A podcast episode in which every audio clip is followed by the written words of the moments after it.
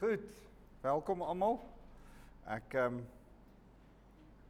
wil vinnig net sê ons die die die goeie nuus is dat soos wat julle op die groep gesien het vandag, as jy nie op die groep is nie, op die WhatsApp groep, is jy nou al op die WhatsApp groep? Nog steeds nie. Jy moet met Lentjie praat. En uh Erika Wouter, julle moet maar op die net met Lentjie vra en dan sit sy julle op. Amanda, is julle al daar op? OK. So as jy soos wat julle seker op die groep gesien het, is julle op die groep. So julle vir Lentjie bel en en op die groep kom. Ehm um, die die die die lesse wat ons al aangebied het oor Romeine is meeste van hulle uh op SoundCloud en op podcast. Die enigste probleem is ek, ek dink die die eerste les, die introduction, die bietjie die geskiedenis oor oor oor oor Romeine en Paulus se verhouding met Romeine. Uh welkom. Uh daai eerste les het ek het ek op. Die tweede les is dan Romeine 1, hoofstuk 1, rofweg Romeine hoofstuk 1. Ek dink tot so by vers 18 toe as ek reg kan onthou. Die twee die derde een is Romeine hoofstuk 2. Die laaste stukkie van 1 en Romeine 2. Uh Romeine 3 het, het ek heeltemal vergeet om om om op te neem, so hy is nie daar nie. Eerens sal ek uh vir een of twee van julle nooi wat nie daar was nie, dan dan rekord ek dit apart, dan hou ons 'n aparte sessie net met daai een as jy Romeine 3 gemis het. So ek sal dit dalk op die WhatsApp groepie sê kom ons kom ons kry 'n tydjie waar ons almal mekaar erns sien en dan doen ons dit.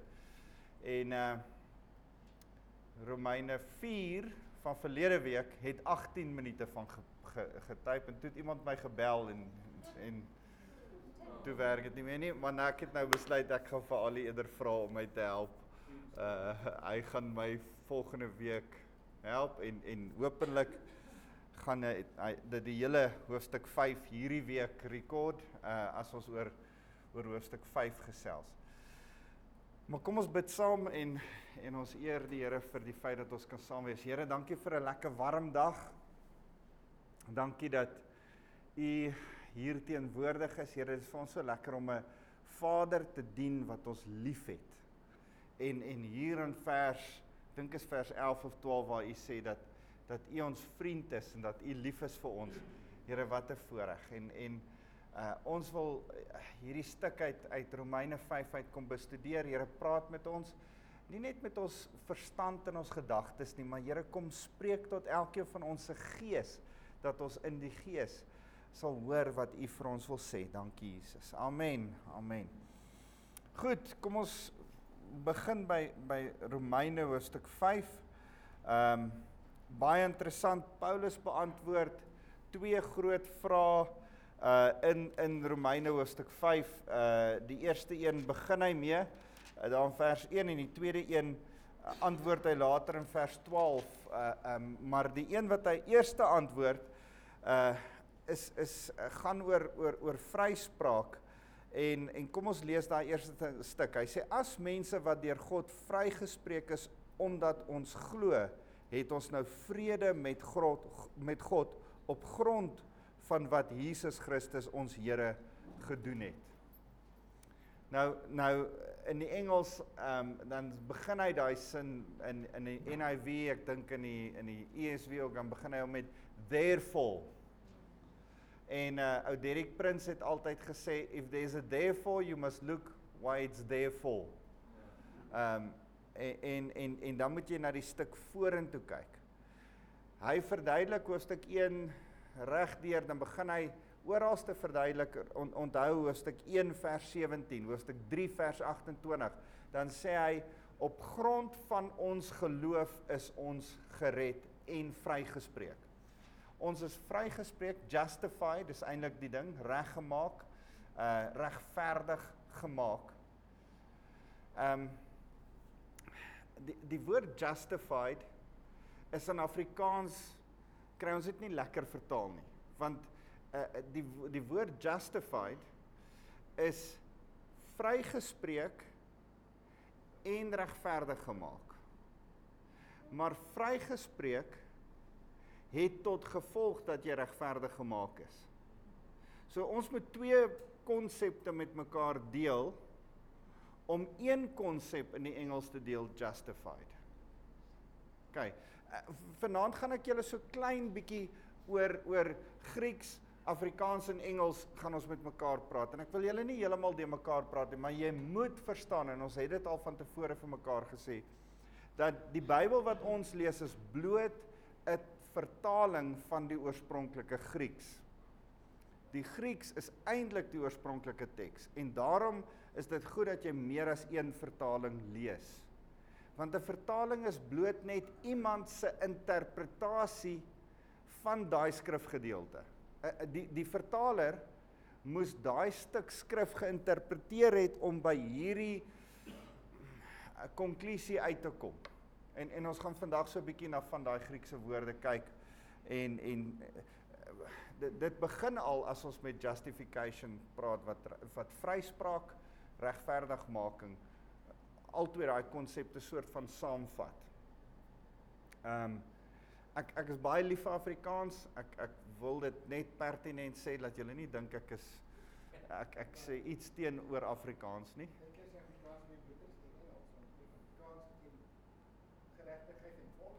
Ja. Ja ja. Ek ek dink ook baie keer is die Afrikaans net baie keer, nie altyd nie, maar net baie keer is Afrikaans beter as Engels. Ehm um, ons het byvoorbeeld uh oordeel, beoordeel en veroordeel en hulle het net judge.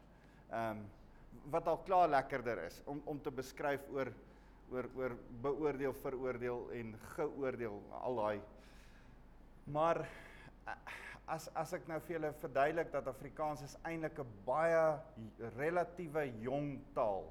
Ons is regtig 'n jong taal. Ons het min woorde teenoor dit wat uh, Engels is en het teenoor dit wat Grieks is en het. Ehm um, Grieks is daar met so baie en dan's Engels daar en dan is Afrikaans hier.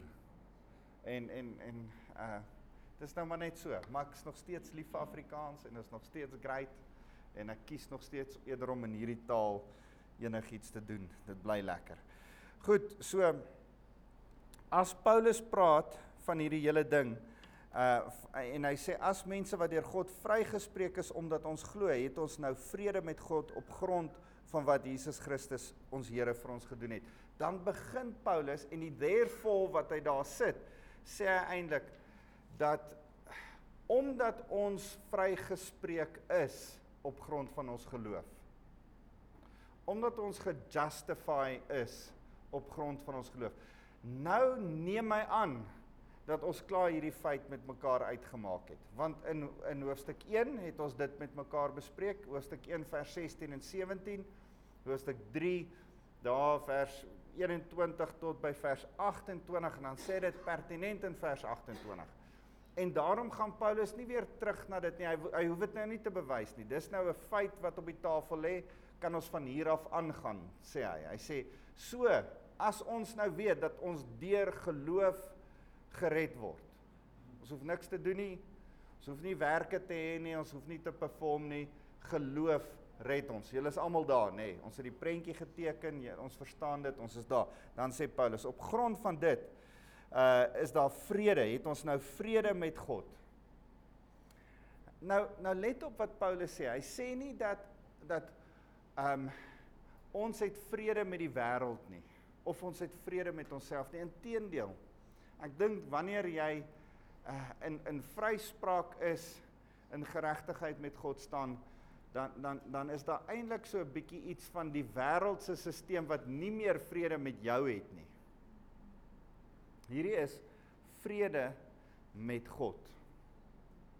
En en en vir my is dit so bietjie daai ding van die verlore seun wat huis toe gekom het en weer in die Vader se huis is en weer rekonsiliasie, verzoening ge, gekry het by Vader en weer die liefde van ons Vader kan beleef. Ons het vrede met hom, maar die vrede kom van sy kant af. Die vrede wat ons het is nie ah, ons het vrede en dit gaan nou nee, die vrede is dat hy ons weer in sy teenwoordigheid toelaat. Ons gaan nou vers 3 daarna kyk. So ehm um, die die die grootste ding ek ek is in die laaste tyd weer so so bewus daarvan dat hy twee woorde herhaaldelik gebruik: vrede en blydskap. As hy praat hy hy verbind reg deur die skrif op verskillende plekke verbind hy drie goed met mekaar. Die heerlikheid wat ons skyn as Christene aan die wêreld daar buite, die die die die heerlikheid van Christus wat deur ons vir die wêreld skyn is die twee groot goed wat skyn deur ons. Vrede en vreugde. Dis wat deur ons skyn. Vrede en vreugde. Die feit dat ons vrede met hom het, laat ons mense van vrede raak. En die feit dat ons die vreugde van vryspraak het, moet ons mense wees wat in vreugde leef. Partykeer is dit moeilik vir Christene. Ek ek glo met my hele hart ons moenie back off Christene wees nie. Ek dink nie ons moet hierdie dik back mopie in die verlede het was dit die prentjie nê. Ons is Christene, smile nie. Een een van my spiritual heroes um Smith Wigglesworth. Ek dink hy 13 ouens uit die dood uit opgewek. 14 saam met sy vrou. En uh ja, sir. En uh as as ek as ek dink aan Smith Wigglesworth, hulle vertel hierdie hierdie verhaal waar hulle in 'n sitkamer sit en hy kuier saam met drie ander pastore en en die een ou vertel 'n grap. En almal lag so so stywe laggie vir die ou se grap en Smith Wigglesworth sê, "Thank you brothers.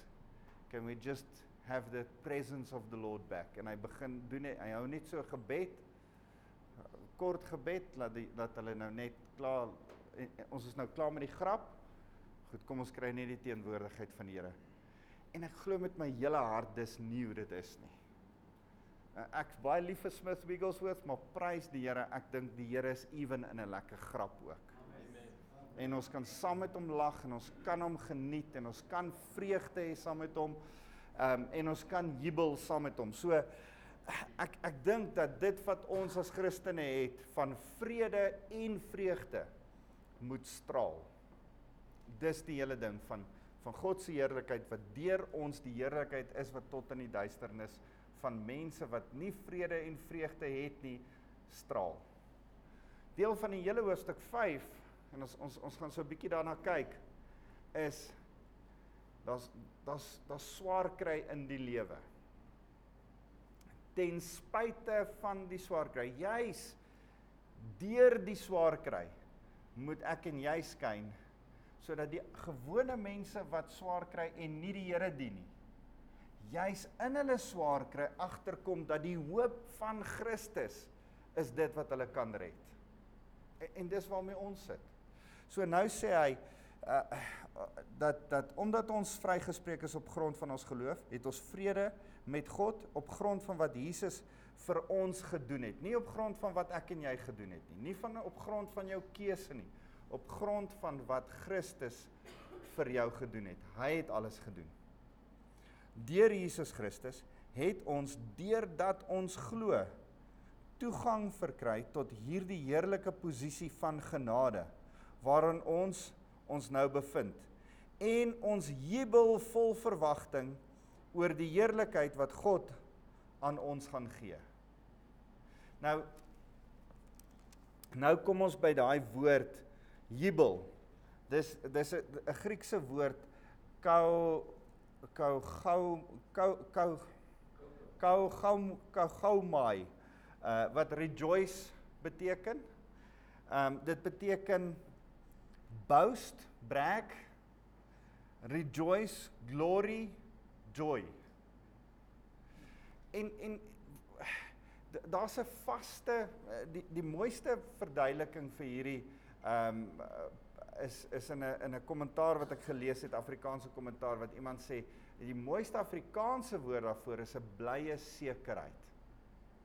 'n blye sekerheid.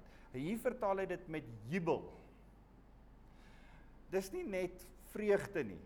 Vreugde is jy's bly. Dis dis 'n bietjie meer as vreugde. Dis 'n vaste wete dat jy dat jy weet waaroor jy bly is.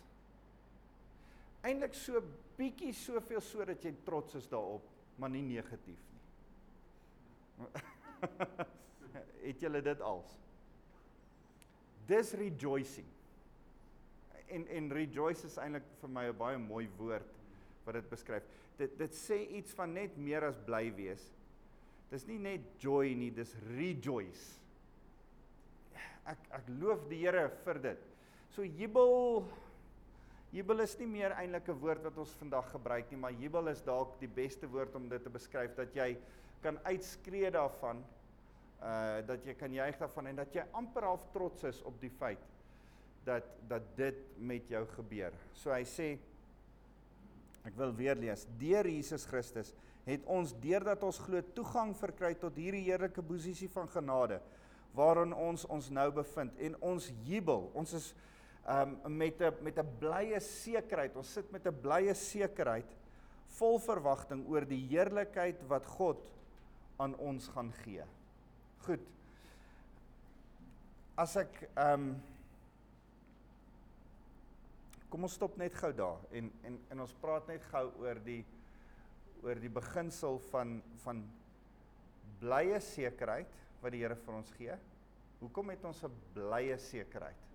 Kom is daar in ons harte 'n uh, 'n jubel, 'n blye sekerheid en hoekom is daar in ons harte 'n vrede?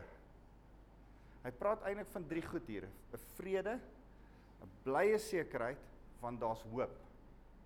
Goed, waar kom dit vandaan? Dit kom van ons geregtigheid met hom af, nê, nee, ons justification.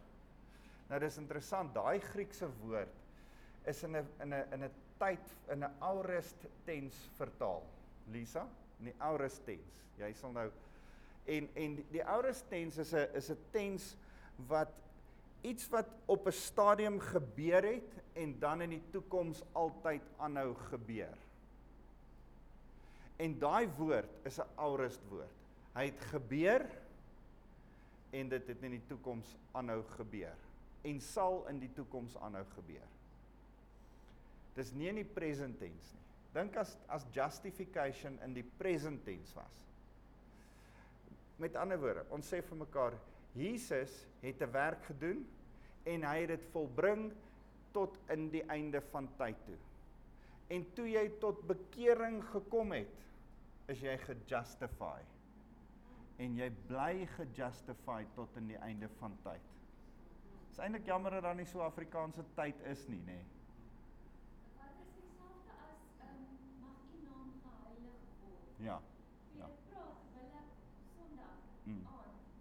Dink ek dit is nou continuous tense. Ja. Maar daar Ja. is nie miskien is die past continuous Ja. nie. En dink ek in Afrikaans is daar nie so iets. Ja, ja, Is ja. dit dit? Ja. Ehm um, waar dit altyd vir my ook sterk deurkom is die ding van ehm um, moenie dronk word van wyn nie maar word vervul met die Heilige Gees. Daai Efesiërs 5 vers 18 praat van kry die Heilige Gees en word elke dag aanhoudend weer vernuwend vervul met die Heilige Gees. Ehm um, en en en dis wat ons moet hê. So as as ek dink aan justification, dan dan dink ek prys die Here dis nie in present tense nie. As dit in present tense was dan dan dan was dit ehm um, ons is geregtig uh ons ons is geregtig in die, in die Here. Dan dink ons ons moet dit e- elke dag weer doen. Dan dan dan voel dit of ons dit nou moet doen. Maar dis iets van ons is geregtig gemaak in die Here en bly in hom geregtig. Ja. Ja. Dis nie was nie. Ja, maar en maar dit is en sal bly. En en verwant toe ons vandag gaan in in in Romeine 5 is dit geweldig belangrik dat ons vir mekaar sê sal bly. Ek dink een van die grootste uitdagings van gelowiges is is dat ons sit met 'n ding van ja, maar wat van môre? Wat van my my my my vorentoe Christen lewe? En en as ons hierdie prentjie wat ons vir mekaar geteken het nou 'n paar keer oor en oor. Ehm um, en s- vat en sê daar's ons in Adam, daar was 'n val. Uh ons beste probeerslae soos vuil lappe voor die Here, maar hy red ons en dan sit ons in 'n nuwe stand in Christus. En en in hierdie stand is is dit die pad van heiligmaking van heerlikheid tot heerlikheid. Maar wat nou as ons as ons hier is? Ek kry ouens wat vir my sê, "Ja, maar maar sorry, as ek hier in Christus is, wat dan?" Weet jy wat is die probleem? Jou sonde. Jou sonde laat jou voel, ja, maar ek's nie perfek nie. Ja, jy is nie perfek nie. Maar jy het nou 'n pad van heiligmaking wat jy moet begin stap met die Here. En en die gevaar wat ons as kerk, as Christene mee sit. En hoekom ons verby ons eie koppe moet kom? Hoekom Romeine 12 vers 2, jy moet jou gedagtes, jy moet jou gedagtes herprogrammeer want as jy hier is, dan is ons nie op 'n plek waar ons kan sê ag, ek het nou gearriveer, ek is nou hier, ek dien nou die Here, um, ek is geregtig verklaar, uh vrygespreek deur deur Jesus Christus. Nou kan ek maar Sondag. Nou kan ek maar maak net wat ek wil want die Here gaan my mos vryspreek. Dis die waarheid. Hy gaan. Maar as jy hom liefhet, sal jy verstaan dat sy game plan, sy sy groter prentjie is nie net jy nie. Deel van wat hy jou hier voorsit is dat daar 'n liefde in jou hart moet dring vir die verlorenes daar buite. Elke keer as die Here by geregtigheid kom, dan kom hy by 'n volgende ding. Dan begin hy by equipping of the saints, uh die toerusting deur die Heilige Gees. Die gawes van die Heilige Gees, die toerusting en dan begin hy by 'n volgende ding. Dan sê hy: "Goed, as jy toegerus is, is jy nie toegerus vir jouself nie. Jy jy's toegerus om die wêreld na die heerlikheid van God toe te lei." Dit Paulus skryf Dis waaroor sy brief in Romeine gaan, dis waaroor sy brief in Korintiërs gaan, dis waaroor sy brief in Efese gaan. Hy, hy, hy maak elke keer hierdie draai. Hy verduidelik ons ons ons toestand. Ons self probeer werk nie. Hy verduidelik altyd ons geregtigheid in Christus. As ons geregtigheid in Christus verduidelik, dan begin hy by die gawes van die Heilige Gees. Dan begin hy by liefde, dat die liefde van Christus ons dring om getuies te wees vir die wêreld. Dat die liefde van Christus ons dring om die lig vir 'n duister wêreld te wees. En en as ek en jy daar is, dan is ons in 'n heerlikheids 'n 'n 'n plek waar ons van heerlikheid tot heerlikheid wandel, in 'n plek waar ons in in heiligmaking begin wandel, 'n plek waar ons konstant aan ons eie sondige lewens werk sodat onthou daai sodat woordjie Jy moet altyd vir jouself vra hoekom sodat jy 'n lig vir die verlore nasies kan wees. Anderste andersins is dit as ons hier gebring het en ons is in Christus en ons is geregtig en vrygespreek, prys die Here, kan hy ons maar kom haal, kom ons skiet jou dood, jy gaan hemel toe. 9 mil bediening. Jy het by die Here uitgekom, pa, skiet jou dood, gaan hemel toe. Maar die Here kies om jou nie nou hemel toe te vat nie. Want hy het nog 'n doel met jou hier op die aarde. Sy koninkryk deur middel van jou moet kom in hierdie verlore wêreld. En en as ek praat van jy moet 'n lig wees vir hierdie ouens, dan sê ek nie jy moet vir mense van Jesus vertel nie, dit ook. Bedoel nie jy moet traktaatjies uitdeel of gaan sendingwerk doen nie. Dit ook. Ek bedoel Jy moet jou familie ordentlik versorg. Jy moet goeie besigheid doen.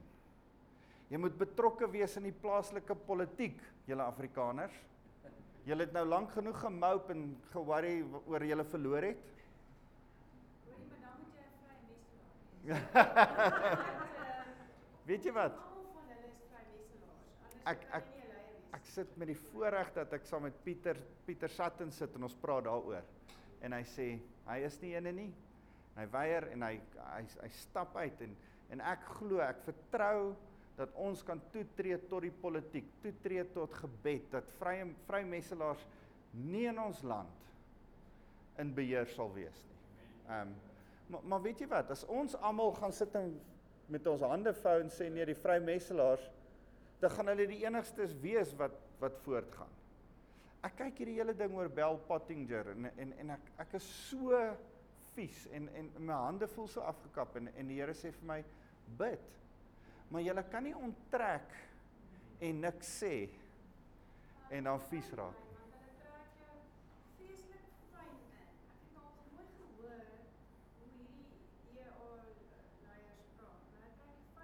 Ja. Ja ja. Ja, daai goed loop altyd saam met een of ander snaakse charity en en dit klink baie goed en baie oulik. Maar ehm um, ek dink ons moet wegbly van daai geheime organisasie soos wat ek verlede Sondag gesê het. Ja, wat sê Lukas 9:62? Hy sê maar Jesus sê vir hom enige iemand wat die hand aan die ploeg slaan en dan terugkyk is nie geskik vir die koninkryk Yes. van God nie. Ja. So ons moet nie die hand aan die ploeg slaan en terugkyk nie. Ouens, ek ek het weer gisteraand 'n gesprek met 'n ou gehad wat sê hy hy hoor al hierdie goed, maar hy doen nog sonde. Wat nou? Hierdie werk nie vir hom nie. En en uh, en en en die feit van die saak is jy moet weet dat almal van ons doen sonde, maar almal van ons het 'n begeerte tot heiligmaking of almal van ons behoort 'n begeerte tot heiligmaking te hê. Nie net vir onsself nie, maar sodat God se heerlikheid deur ons kan skyn en sy koninkryk gevestig kan word hier op aarde soos in die hemel. En en en daai goed moet ons met mekaar bly kommunikeer, maar ons kan nie sê nee, hierdie ding werk nie want ek het sonde nie. Hey, Jy moet gaan en nie meer sonde. Ja, da- daar moet 'n 'n- definitiewe 'n plan, 'n doel, 'n begeerte by jou wees van Here, ek wil heilig lewe. En as jy plat op jou gesig val en jy doen weer sonde, staan op, skud jouself af. Weet dat jy geregtig is in Christus, geregtig verklaar is in Christus. Ja, jy is nie geregtig nie, maar hy sien jou as geregtig. Tel jou kop op, weet dat jy skoon is van sonde. Ja, maar wat nou van daai bely jou sonde?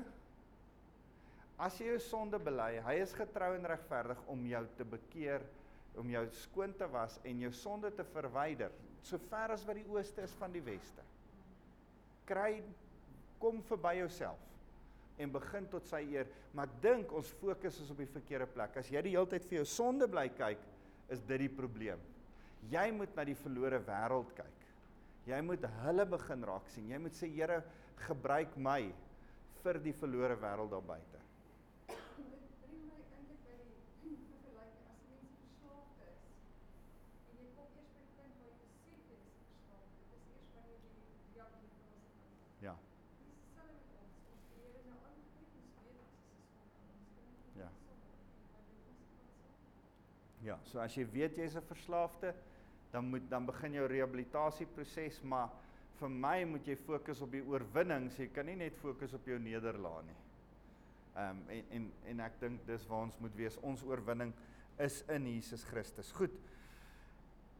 Nou nou sê hy hierdie baie interessante ding. Ehm um, maar maar kom ons begin eers. Hy, hy sê ons is vrygespreek en nou kom daar sekere voordele van vryspraak en ek wil julle vinnig hierdie goed wys. Daar's 'n voordeel van vryspraak die die die uh, vo voordeel om om eintlik in geloof met God versoen te word. Die eerste een is vryspraak dat ons geregtig voor God staan. Die tweede een is dat daar soos ons in vers 1 gesê het vrede is met God. So in eerste plek vryspraak, in die tweede plek jou geloof het tot gevolg vryspraak, vrede met God. Die derde ding is toegang. Hy sê in vers 2 deur Jesus Christus het ons deurdat ons glo toegang verkry. Jy het toegang verkry. Besef net, dink net so 'n bietjie mooi. Ek ek wil hê dat jy een of ander tyd hierdie week in jou stilte tyd oor hierdie twee goedjies net gaan mediteer. Net by die Here se voete gaan sit. Toegang verkry.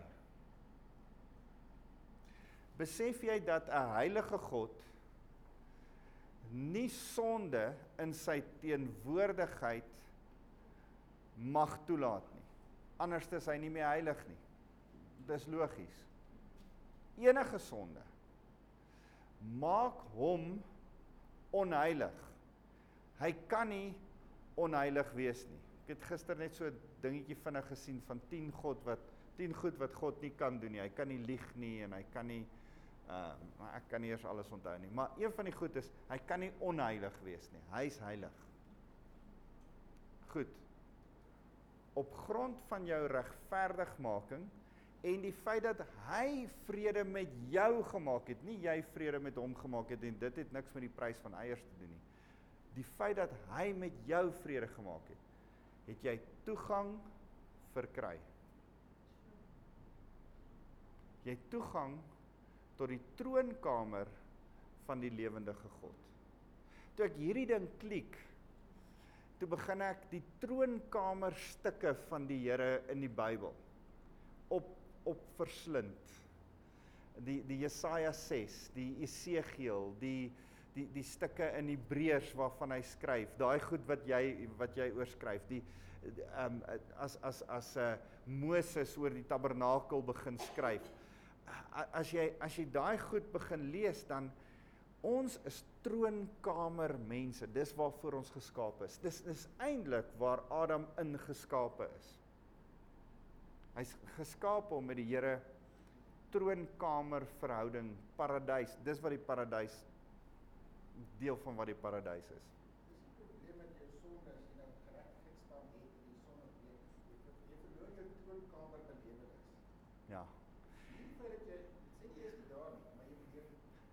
Jy jy verloor nie jou troonkamer belewenis van die Here se kant af nie.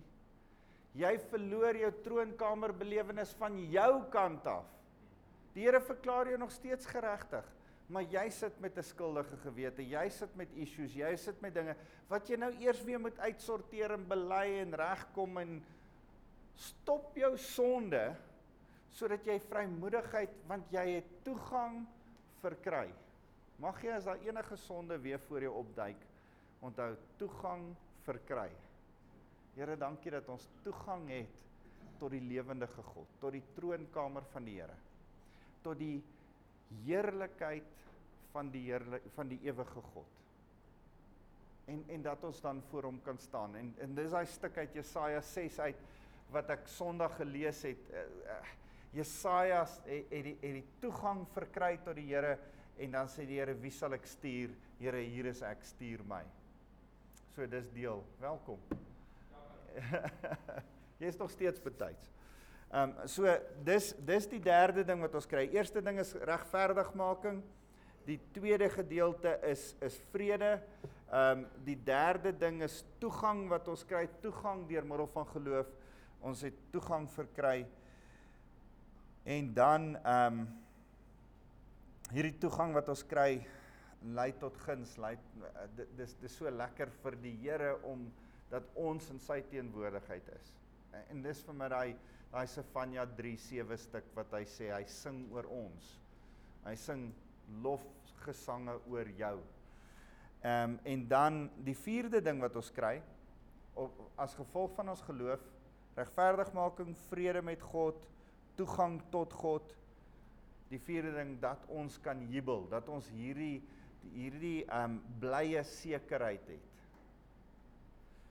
En dan uh, is ons vry van oordeel is die vyfde ding en dan is ons versoen met hom as die sesde ding. Uh maar kom ons lees gou.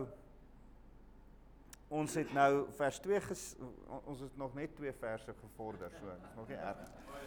En uh as as ons as ons toegang verkry het en ons het nou on, ons kan met vol verwagting 'n blye sekerheid het dan dan sê hy dis egter nie al nie sê in vers 3 ons jubel ons het blye sekerheid ook selfs in ons swaar kry. Hy sê nie ons is net bly oor ons swaar kry nie.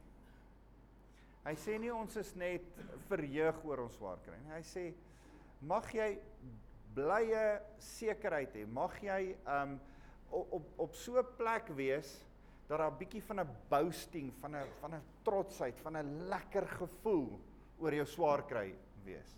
Nou wie van julle voel so oor jou swaar kry? voel jy so? Ek ek dink ons moet vir mekaar sê, dis dis dis heeltemal teenstrydig met wat ons dink, wat ons glo. Ons ons ons wonder hoekom kry ons swaar? Hoekom straf die Here my so? Die realiteit is is nie die Here wat jou straf nie. Die realiteit is dat die hele wêreld almal kry swaar. En en het drie gedeeltes wat wat wat reg deur die skrif is daar in in Romeine 5 vers 3 tot 5. En en die Here het met my so oor hierdie drie gedeeltes gepraat. Ek dink ek wil Sondag oor dit preek. Jakobus 1 vers 2 tot 4 en 1 Petrus 1 vers 6 tot 7. Dis al drie gedeeltes waar hy sê wees bly. Hê 'n blye sekerheid. Rejoice in jou swaar kry. As daar geloofsbeproewinge kom. Dis soos goud wat gelouter word. Dis soos goed wat 'n bietjie uitgesif word. Wees bly as jy swaar kry. En en en die die realiteit van die saak is ons kry ons is nie altyd bly as ons swaar kry nie. Ons dink, "Ag, oh, hoekom het gebeur dit met my?" en en en ons moan en ons kruip en ons gaan te kere en ons is kwaad vir die Here en weet julle wat? Jy moet sien en, ons gaan ons gaan deur hierdie hele lysie gaan want op die ou ende dan dan kom hy uit dan sê hy jou swaar kry het tot gevolg dat daar 'n 'n hoop is wat liefde uitstraal. Die Here wil deur jou straal. Die heerlikheid van God is die uiteinde van alles. Sy sy heerlikheid, sy hoop, sy liefde wat deur jou straal gaan nie kom as jy nie swaar gekry het. Imagine dit kom sonder swaar kry. Alles gaan net happy go lucky in jou lewe en dit kom nie deur swaar kry nie. En die mense wat hier vasgevang sit is in swaar kry. En jy het net gekoust jou hele lewe lank. En nou sê jy vir hulle, man die Here is goed. Waarvan jy jy jy weet nie waar ek is nie. Maar as jy kan sê my swaar kry. Hoor 'n bietjie wat sê hy. My swaar kry het tot ge gevolg gehad dat daar vol, volharding is. My volharding het tot gevolg gehad dat daar betroubaarheid is. My betroubaarheid het gevolg dat daar karakter in my lewe gebou word. En dit het 'n gevolg dat ek 'n toekomsverwagting het, dat ek hoop in my lewe het. En as ek dit het, dan het ek 'n lewe van 'n voorbeeld wat ek kan sê, luister, ek het ook swaar gekry en te midde van my unieke swaar kry kan ek jou dalk help. En daarom lyk nie een van ons wat hier sit se swaar kry dieselfde nie. Maar die Here kan jou swaar kry, jou unieke swaar kry gebruik tot sy heerlikheid en tot sy eer. Hy kan dit nie gebruik solank as wat jy daaroor mou nie. En daarom sê hy 3 keer in die skrif, eintlik 'n vierde keer as jy Hebreërs 12 daarbey invoeg. Wees bly oor jou swaar kry. As jy nie gaan begin sien dat dit deel is van die pad wat jy moet stap, dat dit deel is van wie jy is, dat dit deel is van jou getuienis, dat dit deel is van Jesus wat deur jou skyn nie. As jy nie gaan begin rejoice nie, gaan jy dit nie kan gebruik tot jou voordeel nie. En en dis presies Hebreërs 12, né? Hebreërs 12 dan begin hy praat en en dis interessant dat hierdie stuk on, ons het gesê hierdie ouens word geoordeel of eintlik veroordeel en hierdie ouens word getug of gedissiplineer. Ons swaar kry is dissipline. Nou ek dink nie hier's my teologie. Onthou ons het oor siekte 'n ander keer gepraat. Ek dink nie dat as jy hier is of selfs as jy hier is, dan sit die Here daar en dan sê hy, "Hmm, ek wonder hoe gaan ek vir hierdie beet kry. Miskien moet ek hom hier klap van 'n kant af met sy kar wat breek en dan moet sy hond siek word en dan gaan sy vrou dis nie hoe die Here werk nie. Die realiteit is swaar kry is daar as gevolg van Adam se sonde en die feit dat hy sy regering geabdikeer het aan die heerser van hierdie wêreld aan Satan wat kom om te moord, te roof en te steel. En nou leef ons in 'n gebroke wêreld dat selfs die natuur met reikhalsende verlange uitsien dat die seuns van God geopenbaar sal word. So hier is orkane en tornado's en allerlei goed wat terrible is en selfs negatief. Maar dis nie die Here wat hierdie ding bring om die Amerikaners te straf nie. Nee. Nee, dit, dit gebeur.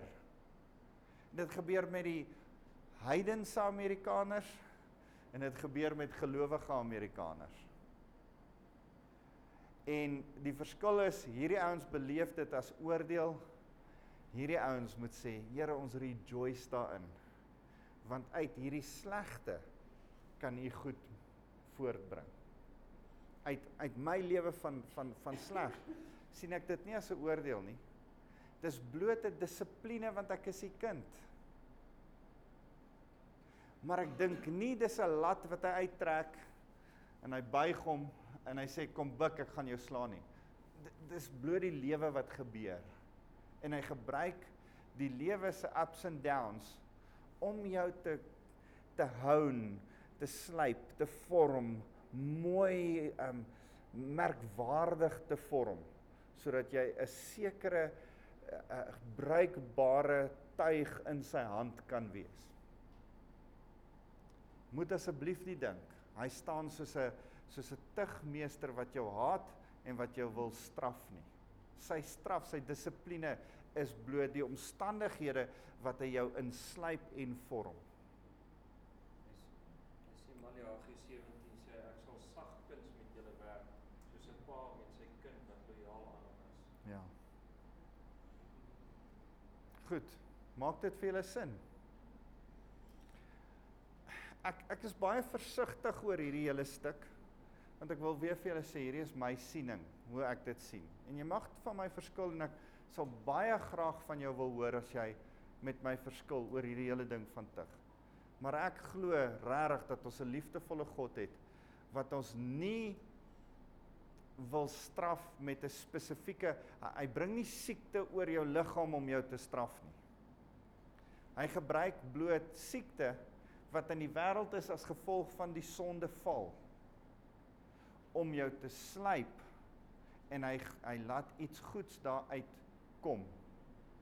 Miskien word jy genees en is dit die goeie wat hy daai laat kom. Miskien gaan jy deur geweldige pyn en gebruik hy daai swaar kry om vir jou en almal rondom jou iets goeds te bring en jy sê dit lyk nie soos goed nie. Jy sien nog net in 'n spieël. Eendag sal jy ten volle kan sien.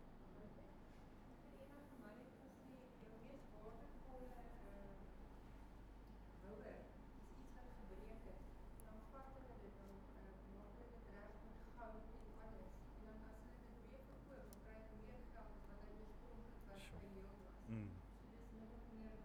Ja. Ja. Ja. Ja.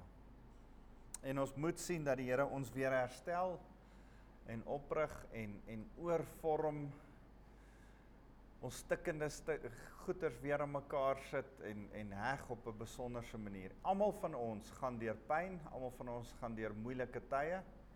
En en jy kyk na 'n ander ou se lewe en jy dink, ja, maar dit lyk nie asof hy deur pyn gaan nie. Dit lyk nie asof hy deur 'n moeilike tyd gaan nie. Maar almal gaan deur moeilike tye. Ehm um, en en en slegte goed gebeur met goeie mense. Maar hier's die realiteit. Slegte goed gebeur ook met slegte mense. Goeie goed gebeur met goeie mense en goeie goed gebeur ook met slegte mense. Dis die lewe. En as jy jou gaan verknies en omdat jy 'n goeie is, Sê jy, ja, maar net slegte goed gebeur met goeie mense. Uh, dis dis vrae wat uit die Bybel uitkom hierdie.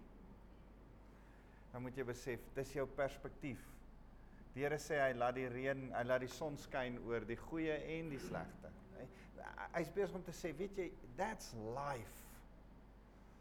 En en en eintlik as deel van die sondeval, ons gaan net nou vers 12 van hoofstuk 5 as ons daarby gaan uitkom, gaan ons sien dis deel van die lewe. Die eerste Adam het in sonde geval en ek en jy is nou deel daarvan want ons is ook sondaars. Maar die gebroke wêreld is deel van wat ons kry. Ons kry hierdie pakkie en die Here vorm ons met hierdie met met hierdie lewe. Goed. So hy sê ehm um, dis egter nie al nie ons jubel. Ons het hierdie blye sekerheid selfs in ons swaar kry, want ons besef dat die swaar kry ons leer om te volhard, vas te byt. Hypomene is die Griekse woord. Hypomene is daai vasbyt, aanhou, deurdruk. Dis wat ons elkeen nodig het. Ek ek dink ehm um, vir my is dit een van die grootste Christen values wat ons moet hê is vasbyt, deurdruk, aanhou. As ek ouens kyk, as jy jong ouens kyk wat die Here so geesdriftig begin dien en hulle is opgewonde dan dan sê ek ja, is fyn. Kom ons kyk. Ek, ek raak meer opgewonde oor 'n ou wat al 50 jaar lank tot bekering is en die Here nog steeds getrou dien. Dit dis vir my nice. Ehm um, ek's passievol oor jong Christene, maar daar's iets waardevol en mooi aan iemand wat met volharding die Here oor baie jare al dien. So hy sê ehm um, en jy sou ons besef dat die swaar kry ons leer om te volhard op sy beurt kweek volharding betroubaarheid van karakter en karakter en en betroubaarheid van karakter versterk ons toekomsverwagting.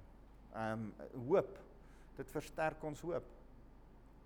En hierdie toekomsverwagting, hierdie hoop sal ons nie teleurstel nie want ons weet hoe lief God ons het. Hy het sy liefde mos in ons harte uitgestort deur sy Heilige Gees wat hy aan ons gegee het. As as ons kom by hierdie hele ding van ons ons sit met swaar kry. Hierdie ouens sit met swaar kry en hulle weet nie hoe om dit te hanteer nie.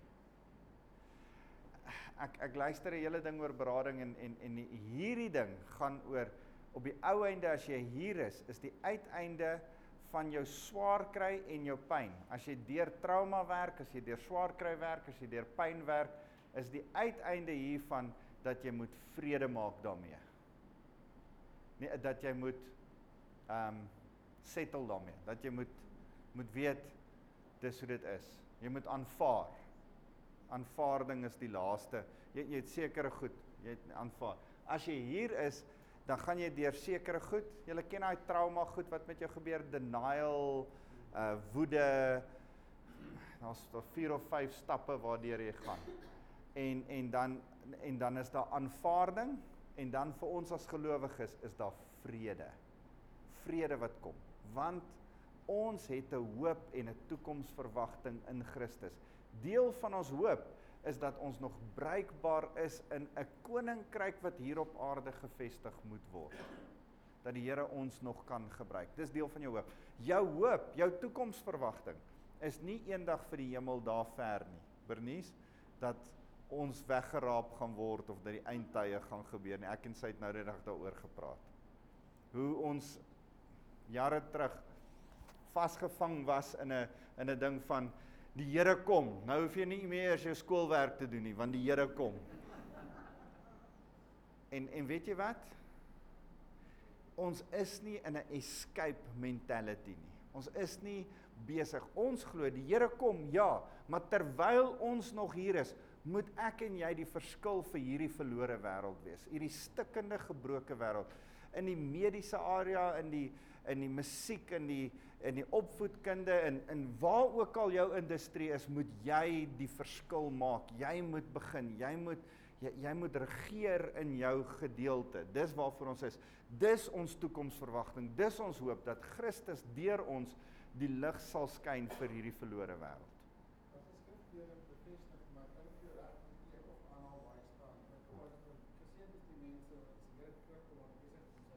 Yes, ja. Yeah.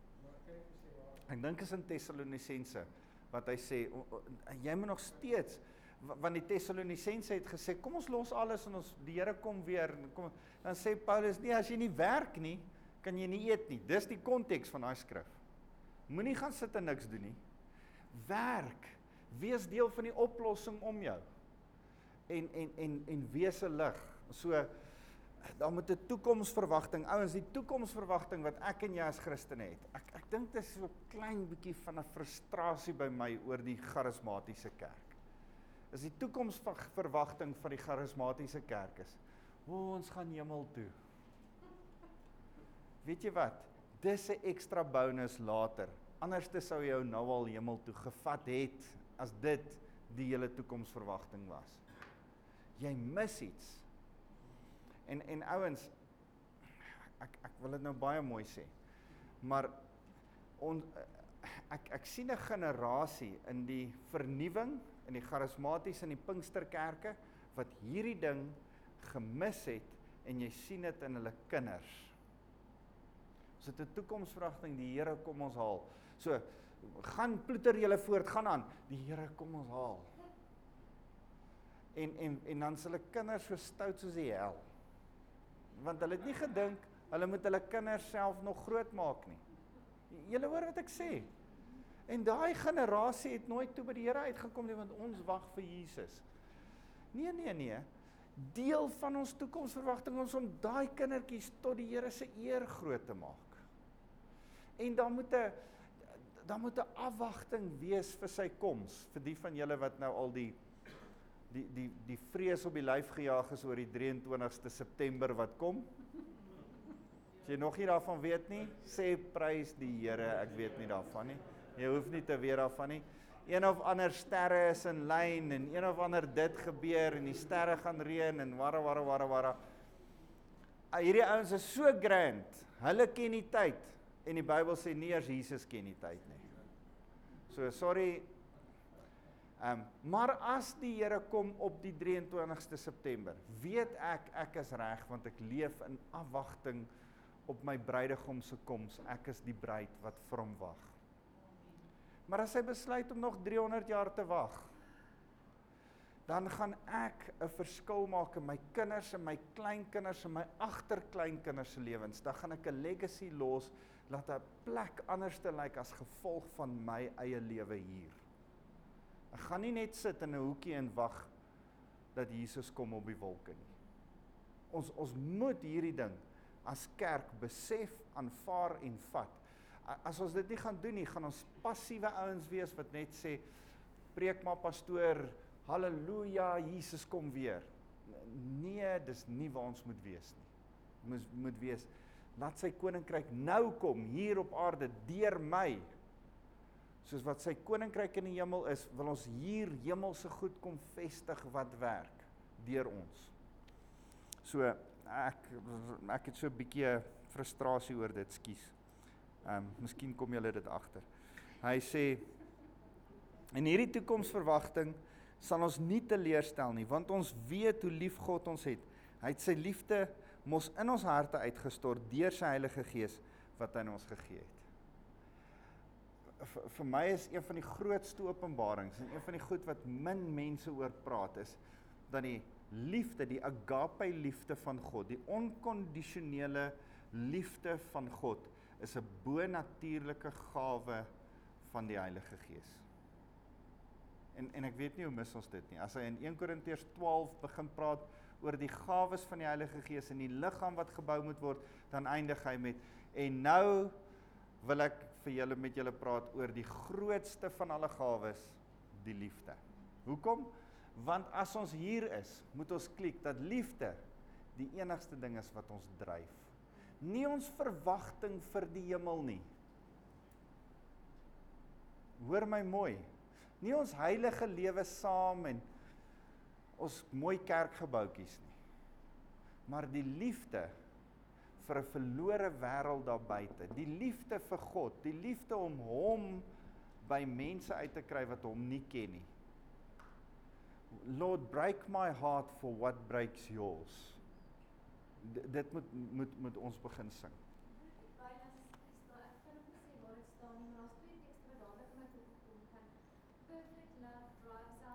Ja.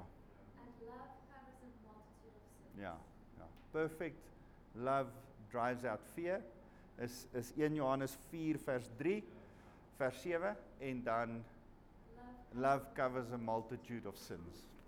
Good. Vers 6 sê ja, juis uh toe ons nog totaal en al hulpeloos was, het Christus vir ons die goddeloses kom sterf. Hy hy hy sê op die regte tyd. Ek dink in jou in in 'n ander vertaling sê op die regte tyd. Op 'n spesifieke tyd. En en hier is die bedoeling dat hy sê daar's nie 'n klomp goed wat gebeur het en toe wonder die Here, mm, wanneer gaan ek Jesus sien? Wanneer gaan ek Jesus stuur nie? Of daar's nie 'n klomp mense wat genoeg sonde gedoen het en toe stuur hy Jesus. Hy het geweet presies op die regte tyd wanneer hy sy seun sou stuur. Lees gou. Toe ons nog swak was, het Christus op die regte tyd vir die goddeloses gesterf. Het Christus op die regte tyd, daai kairos tyd, op die spesifieke tyd. Daar's twee woorde vir tyd in in Grieks. Hierdie in kairos praat van die spesifieke tyd, 'n 'n 'n seisoen, 'n regte aangetekende tyd. En dan sê in 83 sê hy, ehm um, toe ons nog magteloos was, het Christus immers reeds op die bestemde tyd. op die bestemde tyd. Ja. Die bestemde tyd, wanneer was die bestemde tyd? Juis toe ek en jy nog magteloos was. Juis toe ek en jy nog hulpeloos was. So in geskiedenis was dit voor my en jou se geboorte, nê? Nee? Julle stem saam. In realiteit was wat het Christus se se dood gebeur toe ek en jy nog hier was.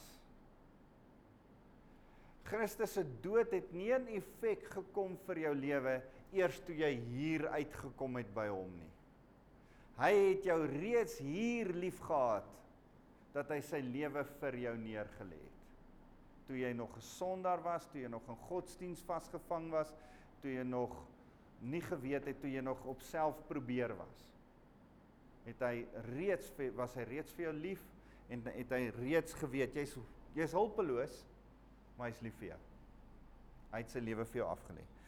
So ja, juist toe toe ons nog totaal en al hulpeloos was, het Christus vir ons die goddeloses kom sterf. 'n Persoon sal kwaliek bereid wees om vir 'n regverdige mens te sterf. Miskien sal iemand nog kans sien om vir 'n besondere goeie mens te sterf.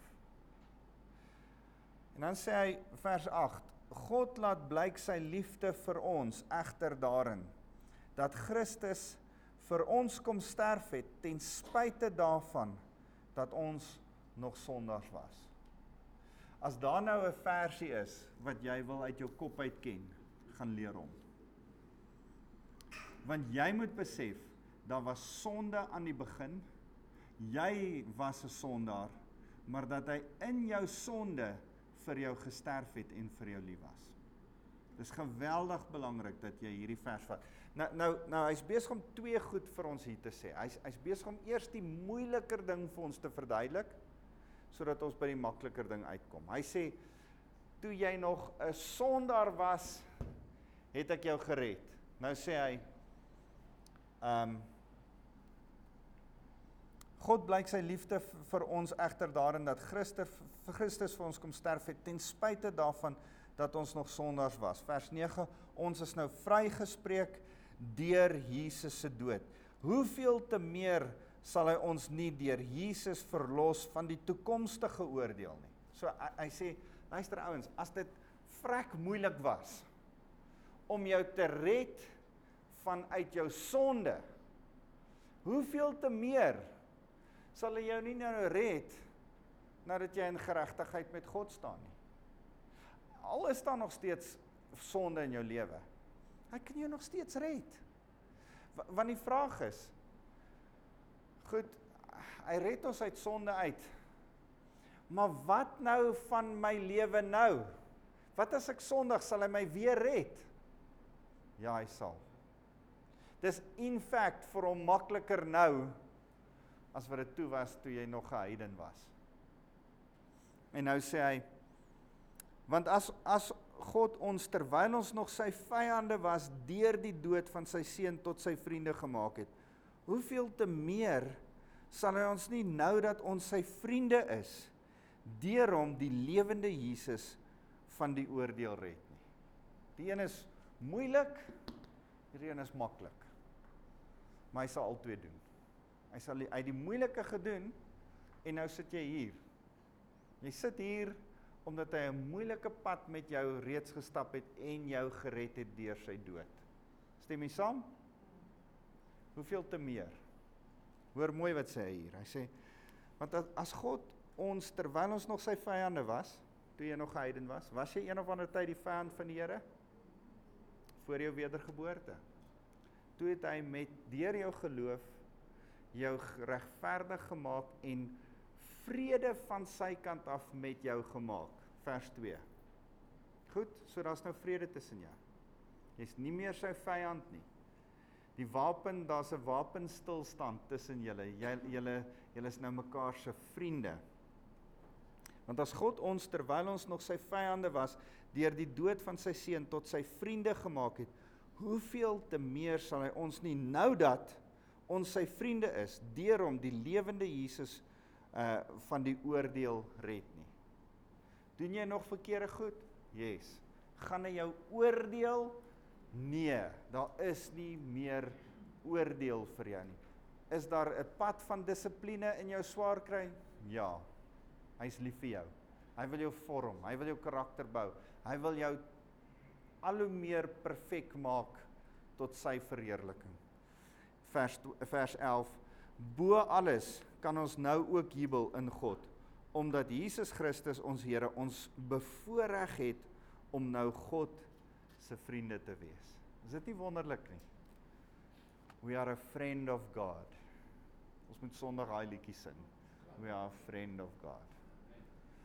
Uh, ons het die voorreg om vriende van God genoem te word.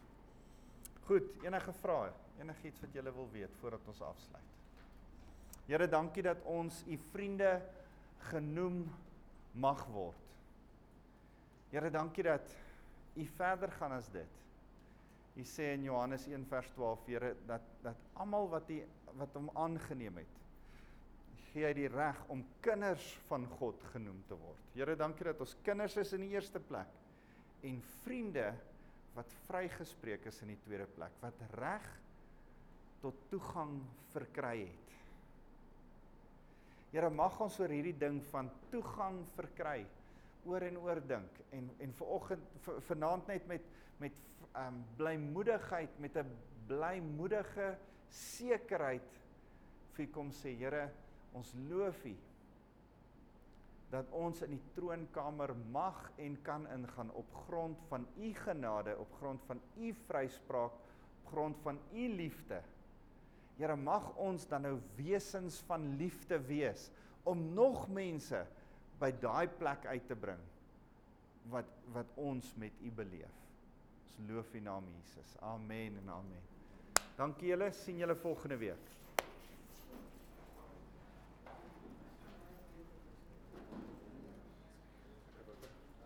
Lekker bly. Yes. Jy daai geniet hoor. Ek het uh hierdie week so ek het so hierdie paar verse wat vanaand het ek het so ingespreek